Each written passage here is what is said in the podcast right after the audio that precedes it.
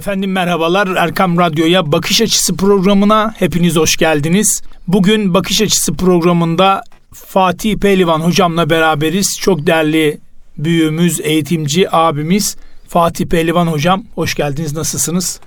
Teşekkür ederiz. Bütün dinleyicilerimizi biz de selamlıyoruz. Allah razı olsun, çok teşekkür ediyoruz. Tabii konum gereği yurt içinde, yurt dışında hep ziyaretler oluyor. Hem de öğrencilerle haşır neşir oluyorsunuz. Bu noktada bizimle paylaşmayı ümit ettiğiniz çok fazla da bir aksiyon var. En çok aksiyon aldığınız, vay be dediğiniz yer neresi? Afrika mı yoksa Balkanlar mı? Evet, çok teşekkür ederiz Ahmet Hocam. Biz de zevkle sizin programlarınızı dinliyoruz, istifade ediyoruz. Allah razı olsun. Burada sizin aktardıklarınızla birlikte tecrübelerini aktaran konuklarınızı da dinliyoruz. Bizimki de böyle bir tecrübe aktarımı olacak. Ben de hürmetle selamlıyorum bütün dinleyicilerimizi. Erkam Radyo bir mektep gibi topluyor, birleştiriyor ve bütün dünyaya bu yayınlarla sesimizi, güzel örneklerimizi ulaştırıyor. Bu açıdan radyo yönetimine, radyomuza da şükranlarımızı sunuyoruz.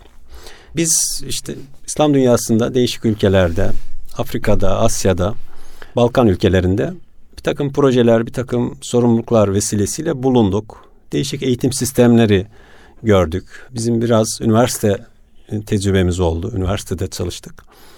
Bu vesileyle yüksek öğrenim ve işte ihtisas eğitimleriyle ilgili de hakeza inceleme, farklı tecrübeleri görme fırsatım oldu. Bir 50 kadar ülkede bulunduk. Eğitim sistemini inceleyen, oralardaki farklı uygulamaları yerinde görme amaçlı seyahatlerimiz oldu.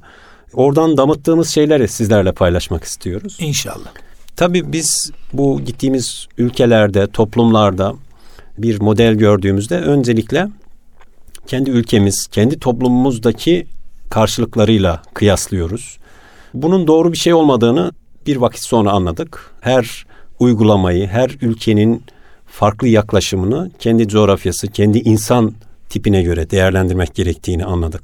Fakat oralardan, o uygulamalardan hani bizim ülkemize, bizim insanımıza, bizim topluluklarımıza, bizim gençlerimize de belki örnek, numune transfer etmeliyiz, model almalıyız.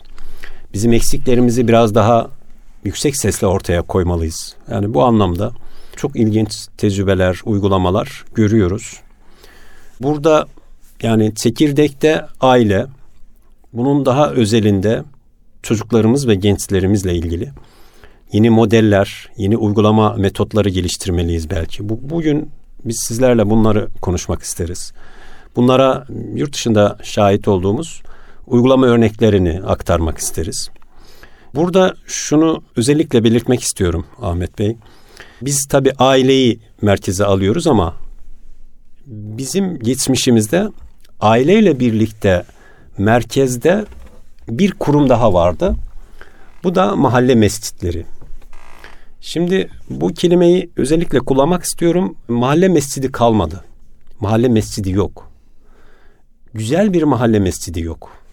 Artık mahalle camileri var. İşte o camiler 2 kat, 3 kat. Altında başka fonksiyonlar icra eden işte marketler, değişik kira getirisi olan birimler var.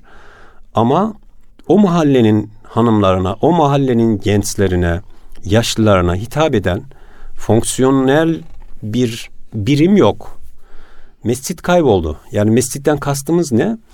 Benim böyle çocuklarımı götürdüğümde çocuk terliğini fırlatıp gireceği düz ayak, munis, güzel bir mekan, bir ibadet yeri. Şimdi mescidi kaybettik. Yani mescit yok, cami var. Camilere girmeye, camilere ulaşmaya üşenen bir topluluk var. Büyük hacimli ibadet mekanları. Uygulama örneği göstereceğimiz böyle bir mekan kaybımız var. Okullardaki mescitler, iş yerlerindeki mescitler, mahalle aralarında yapılan derme çatma, küçük işte koridor gibi yerlere biz artık mescit demeye başladık.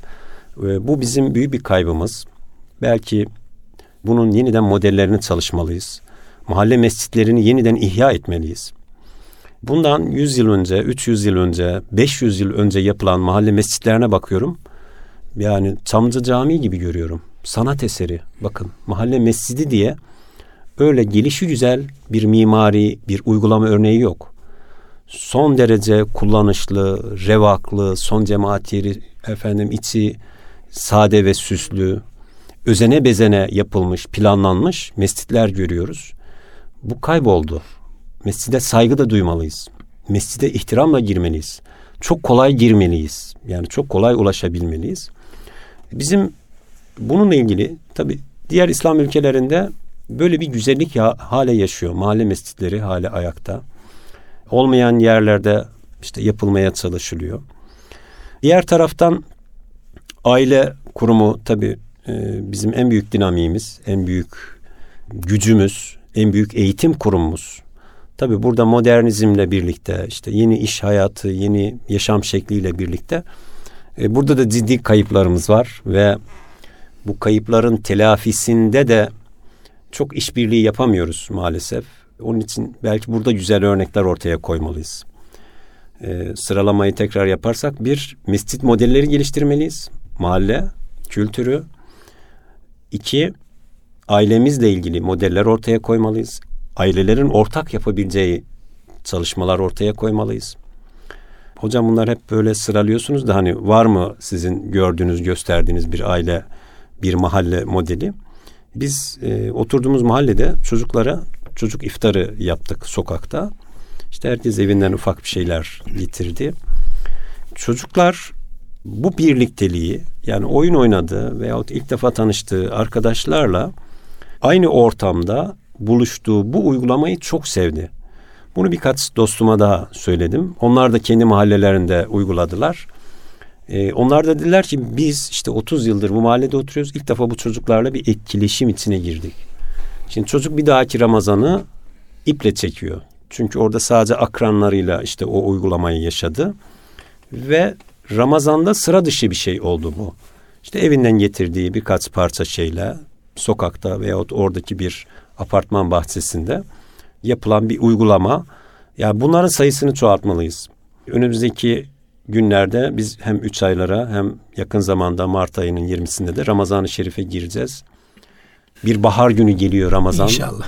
Ve bu güzel bir mevsim. Yani şimdiden işte Ramazan örnekleri, Ramazan'da yapılabilecek ve bu planladığımız şeyleri hayata geçirebileceğimiz bir mevsime giriyoruz. Burada yapılacak çok şeyler olabilir ama biz hani büyük hedefler koyup küçük adımlar belirlememiz lazım. Ailede, mahallede, eğitim kurumlarında ve hem aile yaşantımızın hem gençlerimizin hem toplumumuzun geleceğinin planlanmasında bir takım küçük adımlar ama büyük hedeflere yönelik küçük adımlar icra etmeliyiz. Bunlarla ilgili örnekler, İslam dünyasından değişik örneklerde paylaşırız dinleyicilerimizle. Eyvallah, Allah razı olsun. Pekala, böyle 50 ülke gezmek tabii ki kolay bir iş değil. Belki de 100 şehir yapar, 150 şehir yapar. Buradan yola çıkarak en önemli noktalardan bir tanesini söylediniz. Dediniz ki biz yola çıktığımızda kendi ülkemizde kıyaslama yapıyorduk. Aslında eşdeğer değil. Çok haklısınız. Şimdiki konumuz, ondan sonra 100 yıl sonraki veya 100 yıl öncesiyle de kıyaslamak mümkün değil aslında. En etkilendiğiniz toplumsal olarak eğitime bakış açısı hangi ülkede vardı? Yani çok etkilendiğimiz modeller var. Çok uzakta da değil yani bunlar. İşte Balkanlara çıktığımızda farklı bir modelle karşılaşıyoruz. Afrika'da çok yaygın işte halaka denen bir yaygın eğitim sistemi var. Kendi içinde bir takım sıkıntılar barındırmakla birlikte metot olarak çok güzel. Hani bizim hep Osmanlı'da şeyden bahsedilir. İlk mektep alayı. Hani 4 yıl, 4 yaş, işte 4 ay, 4 günlükken çocuk evden anne, baba ve işte medrese hocasıyla birlikte salavatlarla, tekbirlerle çocuk çıkıyor. Arkadaşları etrafında, işte onlar da selavat, büyük bir kalabalıkla medreseye gidiyor. İlk dersi alıyor. Orada mürekkebini hocasının okkasına elini batırıp işte ağzına, diline sürüyor. Bir seremoni, bir başlangıç, bir şok. Çocuk artık bir rüşt, bir şey ispat ediyor. Şimdi bunun mesela Afrika'da hala bunun cari olduğunu, uygulandığını gördük. Ya orada işte halaka sistemi dediğimiz halka sistemi. Çocuk yürümeye başladığında kardeşleri onun elinden tutuyor. okul dışı işte mahalle mektebinin, mahalle hocalarının, mahalle mescitlerinin, imamlarının, hocalarının veya gönüllü hocaların uyguladığı bir dini eğitim uygulaması. Bu tabii bizde yok mesela. Biz bunu hem ihya etmek hem içeriğini doldurmaya çalıştık bazı ülkelerde. Ama yetersiz kaldık. Çok yaygın ve çok güzel. Bunun çok bariz bir örneğini mesela Batı Trakya'da, işte orada malumunuz İskeçe, Gümülcine, Dedeağaç, bu bölgede bir azınlık kaldı. Türk azınlığı, Türk Müslüman azınlığı. Orada insanlar hem din hem gelenek hem kimliğini unutmasın diye öğrencileri işte önce sabah Yunan okullarına gönderiyorlar. Akabinde her öğrenci okula başladığında bir de caminin hocasına derse başlıyor. İlkokulu bitirdiğinde 5 yıl sonunda camiden de mezun oluyor. Yani hem okuldan diploma alıyor hem camiden bir icazetname alıyor. Her öğrenci mi? Her öğrenci, istisnasız, kız erkek her öğrenci. 5. sınıfı bitirdiğinde camide hatim denen bir merasim yapılıyor. Kurbanlar kesiliyor, kazanlar kaynatılıyor. Öğrencinin ailesine diğer köylüler hediyeler götürüyor, takdim ediyor ve camide büyük bir program yapılıyor ki fırsatı olanların Batı Trakya'daki bir köyümüze bahar aylarında gidip böyle bir seremoniyi, bir uygulamayı yerinde görmesini çok arzu ederiz. Biz de zaman zaman bu tür hatim denen programlara katılıyoruz. Camide bu öğrenciler o 5 yıl boyunca öğrendiği Kur'an'dan sureler, ilahiler, marşlar, şiirler okuyorlar camide. Arkasından yemek ikramı, onlara güzel bir program yapılıyor ve dağılıyorlar. O hediyeleşme, ev ziyaretleri birkaç gün daha sürüyor. Bu mesela çok güzel bir şey. Yani ilkokulu okul sırasında okuyor ama camiden de bir eğitim alıyor. Oradan da mezun oluyor. Bu belki de yani öğrencinin, çocuğun belleğine kazınan en önemli eğitimlerden birisi. Bunun tabii çok farklı toplumlarda farklı versiyonları da var. Bize en yakın olduğu için orayı örnek verdik. Balkanların başka ülkelerde, başka topluluklarda farklı uygulamaları da var. Şimdi burada hocam yaygın eğitim veyahut işte örgün eğitimle birlikte takviye bir eğitim programı öğrencide bizde eksik kalıyor. Yani biz okula kaydediyoruz. Öğrenciyi işte okula giderken böyle bir programa tabi tutamıyoruz. Veyahut da dini hassasiyeti farklı olan okullara vermeye çalışıyoruz. Ama eksiği orada mı acaba tamamlamaya çalışıyoruz? Çünkü ama işte, şimdi yaz okulu, bir de bizim zamanımızda camiye gidilirdi yazın. Ben de şunu anlamıyordum mesela. Gidiyorsun 3 ay tamam. Elif Bağ, Kur'an-ı Kerim'e geçiyorsun. Sonrası yok. Evet. Okula başlıyorsun. Bir dahaki sen yine aynı şekilde. Hep aynı yerde kalıyorsun. Tamam, zararlı bir şey değil ama ilerleyemiyorsun. Hep bir noktada kalıyorsun. Diyordum ki ya bunun ilerlemesi lazım. Okulda nasıl ilerleyecek? Din, kültür ve ahlak bilgisi haftada bir. Zaten hoca derse giriyor. 5 dakika, çıkışı 5 dakika. Kaldı ders 30 dakika.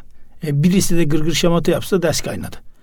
Yani bugünkü ihtiyacımızı karşılayacak bir din eğitimi verilemiyor. Bizim ülkemizin de tabii seküler bir eğitim sistemi olduğu için hani imam hatiplerin dışında bu din kültürü, ahlak bilgisi dersiyle dini kimliği, dini altyapıyı, bilgiyi vermek çok mümkün değil. Bugünün şartlarında da öğrencilerimizin profili, gençliğin, bu yeni kuşak gençlerin, çocukların alma durumları da biraz daha yetersiz. Onun için yani aileye, mahalleye yönelik modeller aktarıyorum, söylüyorum. Burada aileye sorumluluk düşüyor. Yani bir takviye program yapmanız lazım veya bunu bir planlamanız lazım.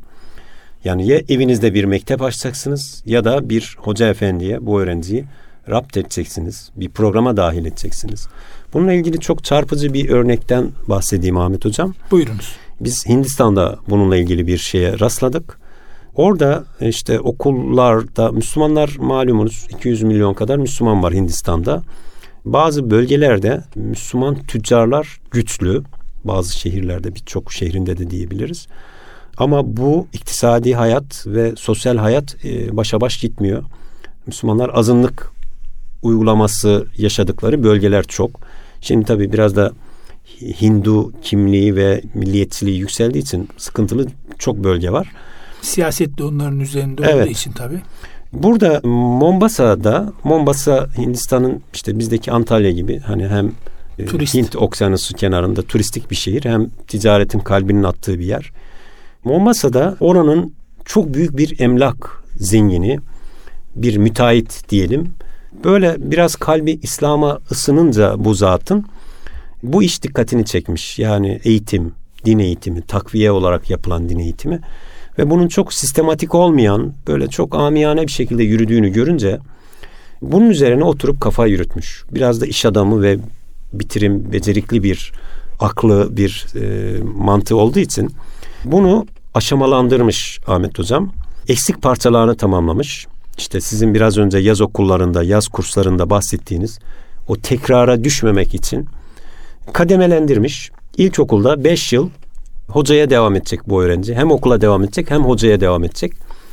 Aşama aşama okuyacak. 1. sınıfta şu programı, 2. sınıfta şu programı, 3. sınıfta şu programı. Efendim, burada hoca efendilerin yeterli eğitim materyaline ulaşamadığını görüyor ve oturuyorlar. Bunu da planlıyorlar. Öğrenciye neyi aktaracak, nasıl bir yöntemle aktaracak, hangi bilgileri aktaracak. Hem hoca kitabı hem öğrenci kitabı bunu yazıyorlar. Ve sistem kendi kendini besliyor. Öğrenci bu sisteme girdiğinde örnek veriyorum işte $2 ödüyor aylık. Bu $2'la bu sistemi yöneten hoca efendi hem o kitapları alıyor, dağıtıyor hem kendi iaşesine destek olmuş oluyor. Çok güzel uygulamalar olmuş bunun. Birçok Batı ülkesine transfer edilmiş bu. Amerika'da, Kanada'da bir takım Avrupa ülkelerinde de uygulanıyor. Yine Hint kökenli Müslümanlar tarafından. Hatta Afrika'ya da getirdiler. Tabii bunun Afrika'daki halaka sisteminden farkı kademelendirilmiş, birbirini tamamlayan eğitim sistemi oluşturulmuş ve materyal oluşturmuş. Yani hoca efendiye her yıl yeni bir kitap veriliyor. O kitabın değişik kademelerde, yaş gruplarında uygulama örnekleri var. Yani burada işte bir iş adamımızın buna akıl yürütmesi, buna emek vermesiyle bir sisteme girmiş yani bu konu. Yani bir örnek işte kim bekler bunu Hindistan'dan? Yani çok İslam ülkelerinin böyle merkezinde sayılan bir ülke değil ama ciddi bir birikimi olan bir ülke. Burada güzel bir uygulama örneği ortaya konmuş. Burada aile hoca efendi ile öğrenciyi tanıştırmakla sorumluluğun büyük bir kısmını yapmış oluyor. İşte biraz da cüz'i o katkıda bulunuyor maddi olarak. Hoca efendi ne yapacağını biliyor. Hangi yaş grubuna hangi eğitimi vereceğini biliyor. Hangi yaş grubuna hangi saatte çağıracağını eğitim saatini bir programa bağlıyor. Burada hani Türkiye'de de böyle bireysel hocalarımız var. İşte filan caminin hocası gençlerle arası çok iyi. Onlara işte değişik sporlar yaptırıyor. Onlara eğitim veriyor.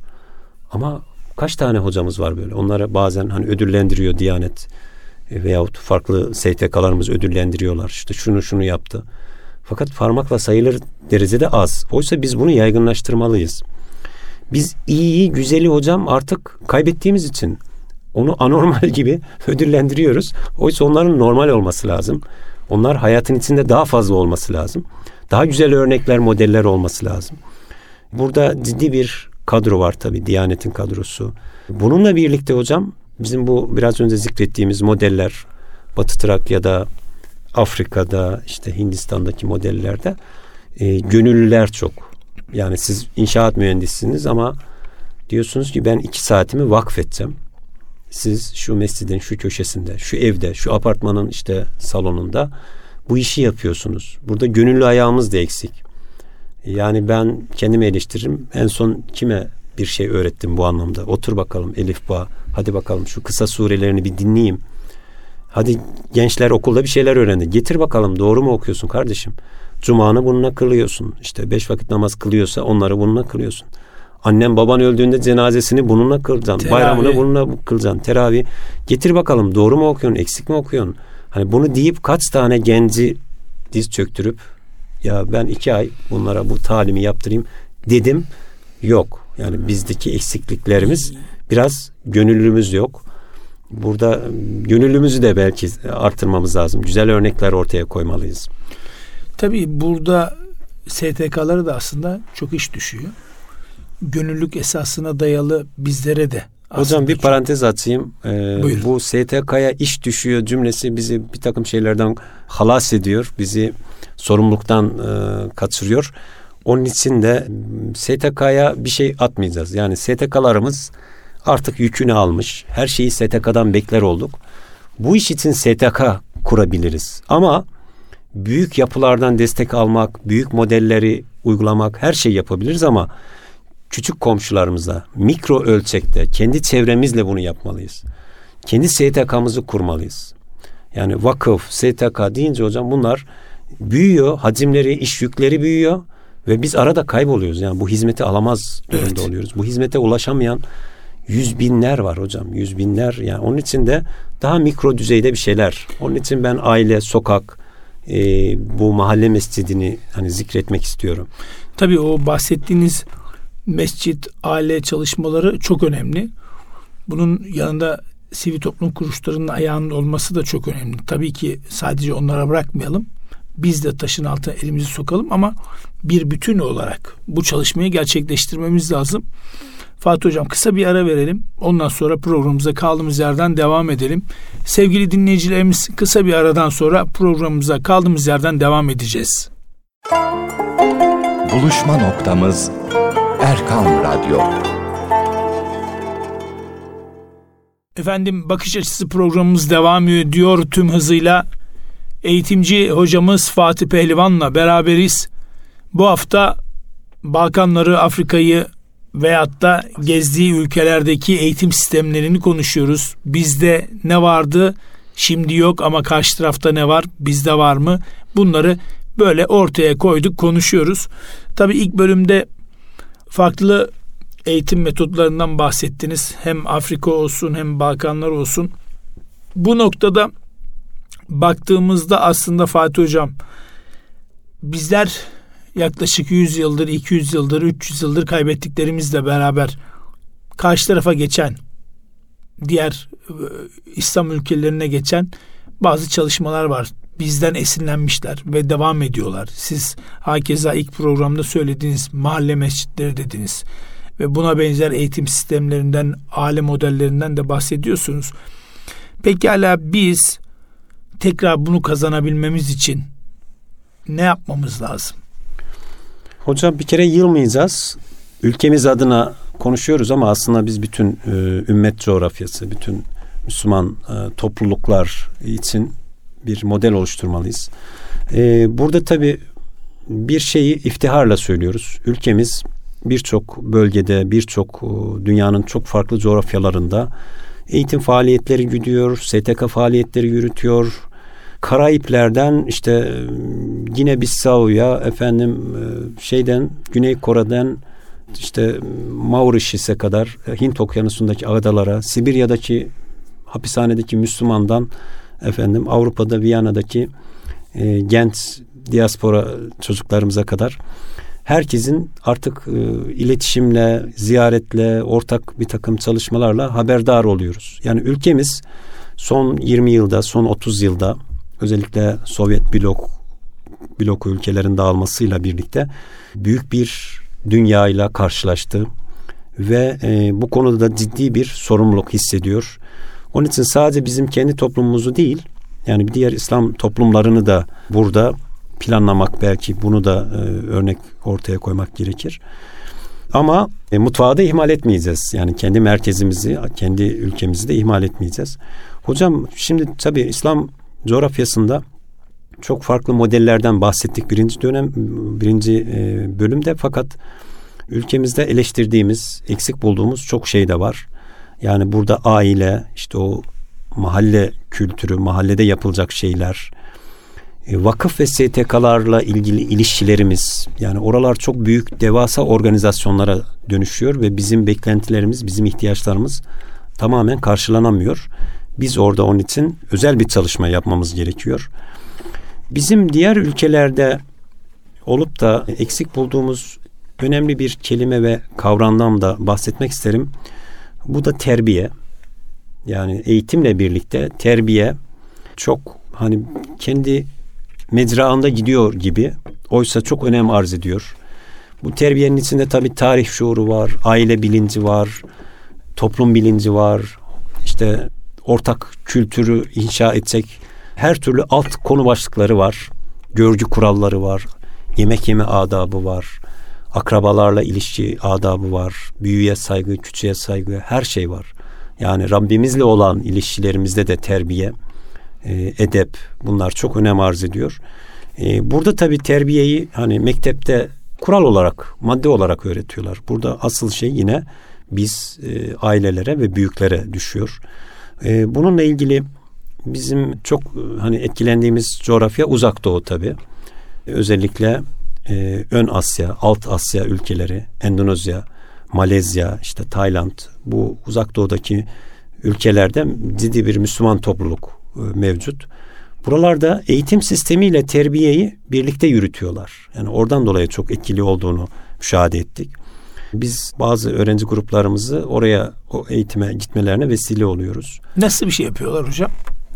Hocam biraz daha örnek ve somut adımlarla bahsedersek, Uzak Doğu'da işte tabii birkaç tür eğitim kurumu var. Bunlar devletin işlettiği eğitim kurumları, okullar, resmi okullar. Bunlarla birlikte dini eğitimin verildiği işte Pondok denen eğitim kurumları. Bizdeki İmam Hatip'e benzer medrese usulleri. Ya benim çok etkilendiğim bir uygulama şu.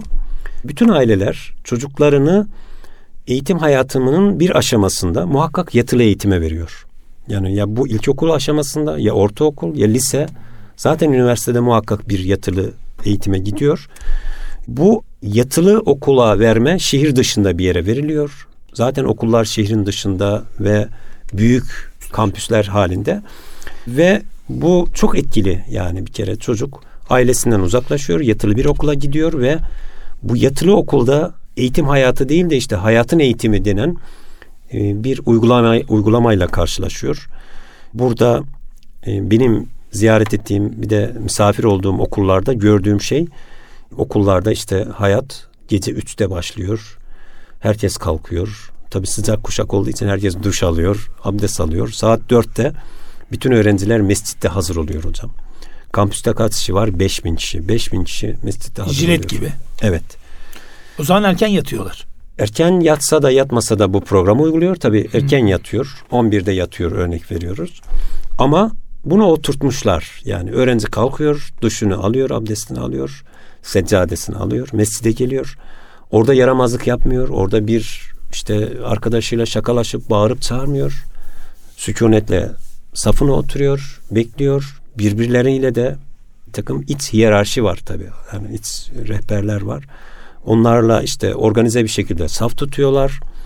Kurumun en üst yöneticisi, ki orada işte rektörse, üniversite ise rektör, lise ise lisenin müdürü orada safta, bütün öğretmenler safta, namaz kılınıyor. Namazın arkasından 20'şer kişilik bir halkalar oluşturuluyor. Bir 15-20 dakika herkes Kur'an okuyor, talim yapıyor ve sonra işte spor, biraz dinlenme, kahvaltı, eğitim, dersler başlıyor. Öğlene kadar ders, öğleden sonra yine öğlen namazında aynı şekilde mescide gidiliyor. Namaz, istirahat, tekrar ikindi namazı, namazdan sonra bir takım terbiye dersleri, işte hanımlar için nisaiye denen, efendim yemek yapma, dikiş, aile yönetimi, aile bütçesini yönetme, erkek çocuklar için ev ekonomisi, işte zaman planlama, kendini yönetme, işte diksiyondur, efendim güzel hitabettir, hobi, sanat öğrenmedir, bir takım uygulamalar. Spor, akşam yemeği, tekrar bir uygulama, bakın kuşattı. Yani bunu ailede, işte evden okula giden öğrencinin böyle bir programa ulaşması mümkün değil. Burada birbirini tekrar eden günlermiş geliyor ama değil. İçini çok güzel uygulamalarla dolduruyorlar. Hareket var, eylem var, aksiyon var, öğrenci sıkılmıyor. Haftada bir akşam İşte okulun içinde veyahut okul dışında bir yerde kampa gidiyor öğrenci. Doğada vakit geçiriyor. Bunun için hazırlık yapıyor. Çantasını tutuyor. İşte gidiyor. Okula döndüğünde dolabını düzenliyor. Bir takım cezalar, uygulamalar. Hani bu her alanda varım diyor aslında. Evet. Yani sadece dört duvar arasında bir eğitim değil. Eğitimi aslında hayatın içerisine de sığdırıyorlar. Çünkü doğa dediğinizde hayatı anlıyor. Evet, burada tabii ritimli sazlar çalınıyor, işte efendim bir takım uygulamalar yapılıyor. Sanatsal faaliyetler de var. Sanatsal faaliyetler var. Yani bizim öğrencilerimiz üniversite düzeyinde oraya gittiğinde tabii şaşırdılar. Hani buradan Başakşehir'den alıp götürdüğümüz... Peki hala bir şey soracağım. Bu sadece Malezya'da mı var? Malezya, Endonezya, Singapur, Tayland, Tayvan'da da var mı? Evet, bütün Ön Asya'da var bu. Yani Japonya, Güney Kore ve Çin'i saymazsak hani Tayland işte... Yani Kamboçya'ya gittiğinizde de oradaki Müslüman topluluklar buna benzer uygulamalar uyguluyorlar. Endonezya'da zaten hakeza binlerce bunun modeli var. Büyük bir ülke zaten. Nüfusu da çok. Bir de hocam yani buna yönelik hizmet eden çok büyük vakıflar var. Yani işte Endonezya'da örnek vermek gerekirse Muhammediyah diye bir ekol var. Nahdetül Ulama var. İşte Darun Necah var. Gontor Üniversitesi Gontor veya Gontor medreseleri var. Böyle bunun gibi bu Pondok medreselerine Malezya'da buna hakeza daha güzel örnekler verilebilir. Tayland'a gittiğinizde işte Patani bölgesinde bunun başka örnekleriyle karşılaşıyorsunuz. Bunlar çok güzel örnekler. Bizde de karşılığının olmasını çok arzu ederiz. Yani bizim üniversitelerimiz işte ancak amfilerde, sınıflarda eğitim vererek uygulamasını görmediğimiz bir takım tavsiyelerle öğrenciyi evine gönderiyoruz. Çok kitap okumalısın diyoruz. Şu sanatı da öğrenmelisin diyoruz. Çocuk çok kitap okuyan bir arkadaş, bir topluluğun içine giriyorsa ne güzel. Girmiyorsa o tavsiyeler amfide kalıyor. Sanat öğrenmelisin diyoruz. İşte böyle bir çevreye girdi, böyle bir ortamdaysa ne güzel. Yoksa o tavsiyeler havada uçuşuyor gidiyor. Teoride kalan bilgi eğer uygulanmazsa o zaman bu bir bilgi olmuyor zaten. Bugün baktığımızda birçok noktada öğrencilerin kafası karışık. Ailelerin de kafası karışık. Yani böyle paltır kültür bir üniversite sınavına, bir lise sınavına çocuk yetiştirmeye çalışıyoruz. Oluyor mu? Olmuyor. Parça pincik. Yani öğrencilerle bugün söyleşimiz vardı. Bir okula çağırdılar. Belediye sağ olsun. Bir belediye aldı götürdü bizi. Yani öğrencinin kafası karışık hocam. Evet. Bir hedefsizlik var. Çünkü niye? Rol model yok. Ya şimdi televizyonda hangi kanalı açarsan aç bir rol model yok. Yani varsa da biz görmüyoruz o zaman. O zaman hocam şikayet etmeyeceğiz. Tabii elimizi, bu rol modelleri bizim oluşturmamız lazım. Bugün hemen gömleğimizin düğmelerini kollarına açalım. Kollarımızı temirleyelim. Ben açtım zaten. Evde ne yapacağız? Sokakta ne yapacağız? Mahallede ne yapacağız? Çok önemli. Ben kendi mahallemde şu an bir arsa bakıyorum. Yani bir mahalle mescidi inşa edelim. Kapısı hep açık. İçeride çok kıymetli avizelerin olmayacağı, kapısı hep açık bir yer. Hizmet etsin. Çocuklara hizmet etsin. Kolay ulaşılabilir olsun. Çocuk oraya girsin çıksın. Aile yani çok güreşini yapsın. Tabii günde bir vakit namazı biz orada kılabilelim. Evet. Benim evime 6 dakika sürüyor cami. Yani en yakın cami 6 dakika. Gittiğimde de 3. kat gibi. Yani 3 kat çıkıyorum camiye. Yani bir vakiti camide kılmak istiyorum. Apayrı bir seremoni. Yani giyin, çık oraya git. Mescit yakında mescit olsa çok kolay da olabilir bunlar aslında. İhmal ediyoruz. Mahalle mescidini hocam aile, mahalle mescidi, sokak bak mikro düzeyde bunları yeniden inşa etmemiz aslında lazım. Aslında bir şey söyleyeyim mi? Çok da kolay. Parkların hemen hemen her bir kenarında bir tane muhtarlık binası var. Evet. Muhtarlık binası gibi bir bina. Tahtadan olsun sorun hocam, değil. 40 metrekare. Evet içeriye girsin çocuk. Güreşini yapsın. Oynasın. Hadi çocuklar vakit geldi bir namaz kılalım. Tabii. Bunu inşa etmeliyiz hocam. Yani çocuklara bizim tabii söyleyeceğimiz çok şey olabilir. Ama dinleyicilerimizin daha çok yetişkin olmasından dolayı bir takım sorumluluklar yüklememiz lazım hocam. Biz de üstlenmemiz lazım. Muhakkak. Ben burada bir kavram geliştiriyorum ve diyorum ki vakfiyem diye bir kavram bu. Bir şeyimizi vakfetmeliyiz hocam. Yani hep duyuyoruz işte filan abi şu kadar hayır yaptı. Şu vakıf şunu yaptı.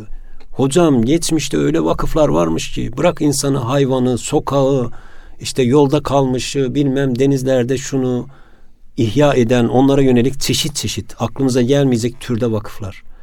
Bugün neden yok hocam? Bugün biz bunu niye yapmıyoruz? Onun için onu da kendi ölçeğimizde hocam güzel bir şekilde planlamamız lazım.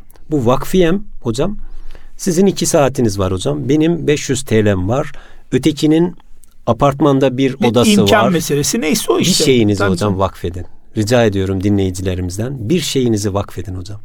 Vakıflar çok büyük paralarla, çok büyük sermayelerle yürütülecek bir şeydir belki ama siz de bu ecdadın torunuysanız, biz de bu vakıf kültürünü devam ettireceksek hocam, Mehmet Efendi, Ali Efendi, Hasan Efendi, yani sıradan insanlar olarak da hepimizin bir şeyi vakfetmemizi ve bir şeyi ortaya koymamız lazım. Vaktimiz, paramız, bir çocuğumuz, bakın değil mi? Eskiden ne diyordu? 2-3 çocuğu olan, 5 çocuğu olan bir çocuğunu vakfediyordu.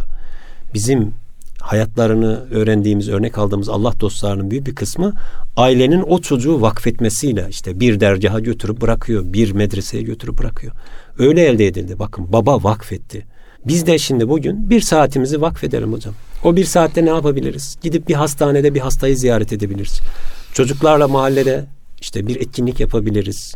Çıkıp mahallemizde ya nereye mescit yapabiliriz diye şöyle bir tur atabiliriz.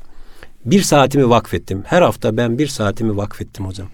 500 liramı vakfettim. Kendi çocuklarıyla bile yola çıksa. Evimin odasını vakfettim. Köydeki arsamı vakfettim. Bakın herkese bir vakıf etme. Bu vakıf kültüründen geliyoruz. Bunu çok rahat yapabiliriz. Hocam mahalle mescidiyle birlikte tabii çocuklarımızı gelecek çağa da hazırlamamız lazım. Onun için dostluklar, onun için arkadaşlarıyla beraber yapacakları, uygulayacakları bir takım metotlar geliştirmeliyiz. Arzu ederseniz yayının devamında bunları konuşalım. İnşallah. Evet. Sevgili dinleyicilerimiz, bakış açısı programımızı hocam maalesef burada bitirmek durumundayız ama Fatih hocamdan söz aldık. Haftaya inşallah yine beraber olacağız. Değerli hocam çok teşekkür ediyoruz bize zaman ayırdığınız için. Biz teşekkür ederiz. Ne güzel bu fırsatı güzel bir şekilde değerlendiriyorsunuz. Allah razı olsun. Efendim önümüzdeki hafta aynı gün ve saatte tekrar görüşmek ümidi ve duasıyla hem bu programı hem de geçmiş programlarımıza ulaşabilmeniz için erkamradyo.com web sayfamızdan bu programlara ulaşabilirsiniz. Kendinize çok dikkat edin. Allah'a emanet olun.